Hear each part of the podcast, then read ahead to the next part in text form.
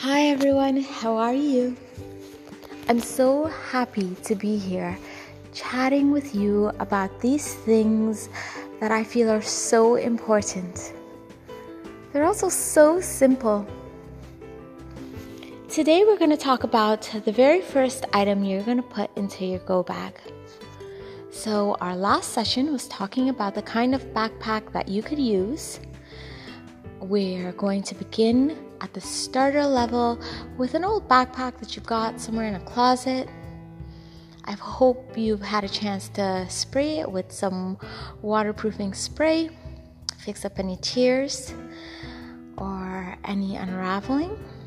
And today we're going to talk about the very first item that you're going to put in there. So, the first thing that you need to do is get yourself a waterproof pouch. Now, you can get lots of different fancy ones out there for all different prices, but I just used an extra tough Ziploc freezer bag. You know the kind I'm talking about. It's large and the plastic is pretty heavy duty. So, this is a starter level. We're going to use a Ziploc freezer bag. In it, you are going to place a copy of your ID. So, whatever valid ID you have, make a copy of it and put it in this heavy duty Ziploc bag. That includes things like a color copy of your passport ID page, copies of your driver's license, your social insurance card, any sort of citizenship identification that you would need, a copy of your IDs. If you have a child, then you should carry a copy of their IDs in your go bag, as well as including a copy of their IDs for theirs and a copy of yours for their go bag as well. You want to be associated with each other, and any kind of ID would help you access services in your country, or if you needed, you could use them to find um, or apply for. Uh, a hard copy of ID. So, for example, if there was a house fire or something, you would have a copy of your ID in there. You're also going to place a copy of your insurance documents.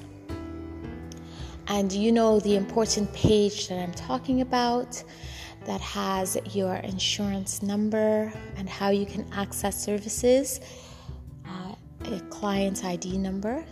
So make sure you have a copy of ID of insurance documents, any kind of health documents that you need to carry with you, please make a copy of that and include it. Eventually, your go bag will become pretty heavy. So, I want you to think about when you're making these copies of pertinent documents, how you can make it a little bit lighter for yourself. Um, you can cut around the edges and create a tiny little copy, card size ID, and put it in a plastic slip.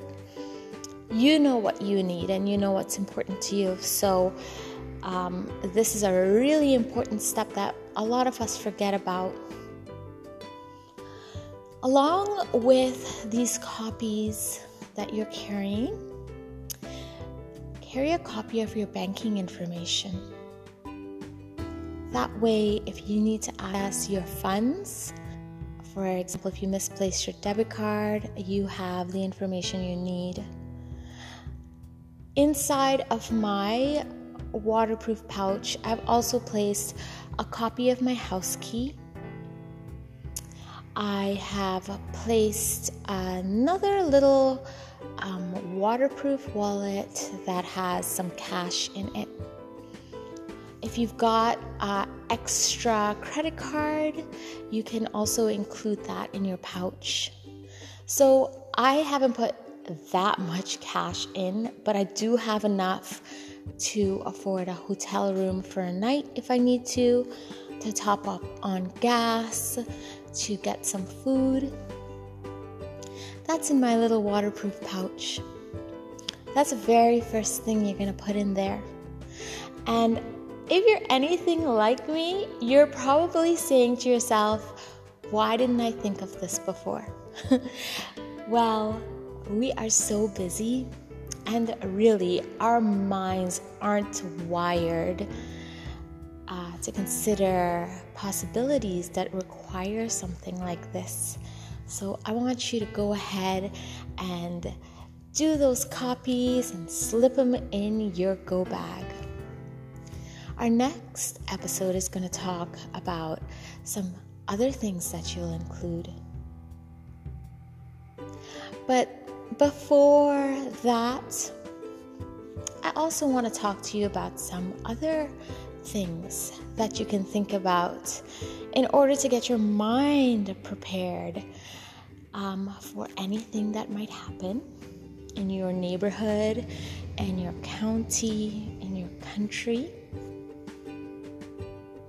having a go bag is such a good article of insurance. You know, it gives you peace of mind that you could just grab this up and take it with you. Where would you go if you had to? If there was an evacuation? So, I want you to think about where you could go do you have family members that live around you in another state? Perhaps?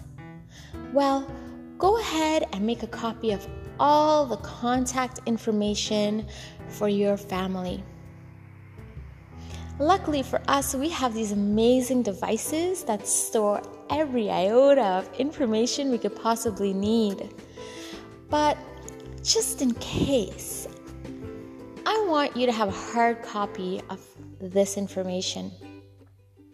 So it might be as simple as you going through your phone, copying phone numbers out, hard copy onto a sheet of paper. Don't forget to include the addresses of the people that are important to you and whatever contact information you've got for them you can add that to your pouch too. That's a really important thing to have. In my go bag at home for my family, I also have a map book of my region. Now, with the use of GPS and all of that, we can find anything we need. But the old school definitely has some advantages. So, if you've got a map, a hiking map, or something like that of your region, you might want to include that as well. That Ziploc must be getting pretty full, huh? well, as you go, you'll be able to edit down things and find better ways of keeping them to keep your pack light. But for now, at least you have that in your backpack. So, ID, insurance documents, contact information for yourself, your closest family members, your children. You also want to make sure you've got a great recent photograph of the members of your immediate family yourself, your spouse, your kids you can decide who are the important ones and carry a photograph of them in there. Just a copy, you know. Um, there's lots of situations where something like that would come in really handy. I've also gone ahead and included a tiny little notebook and a waterproof marker, so a fine tip sharpie you never know what information you need to collect um, in whatever situation. So I've added that.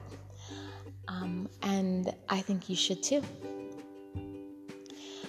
We are all so dependent on our technology that we forget some of the simple things that previous to this age, we would have to remember like our home phone number, our parents' number, you know, things like that.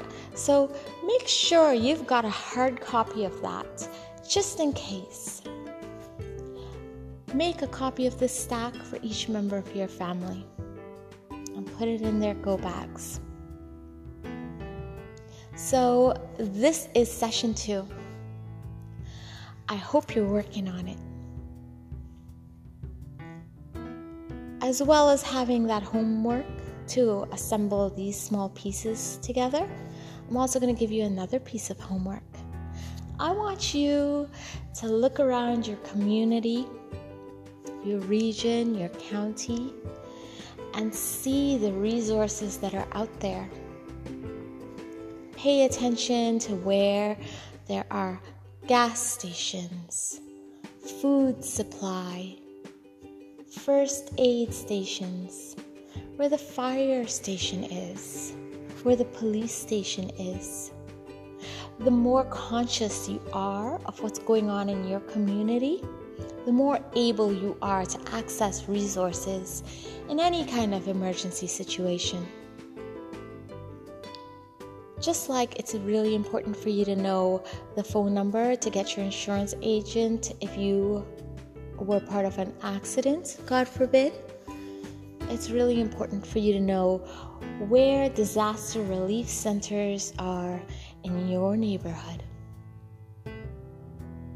So, keep getting ready. Happy packing. We will chat again. Be well.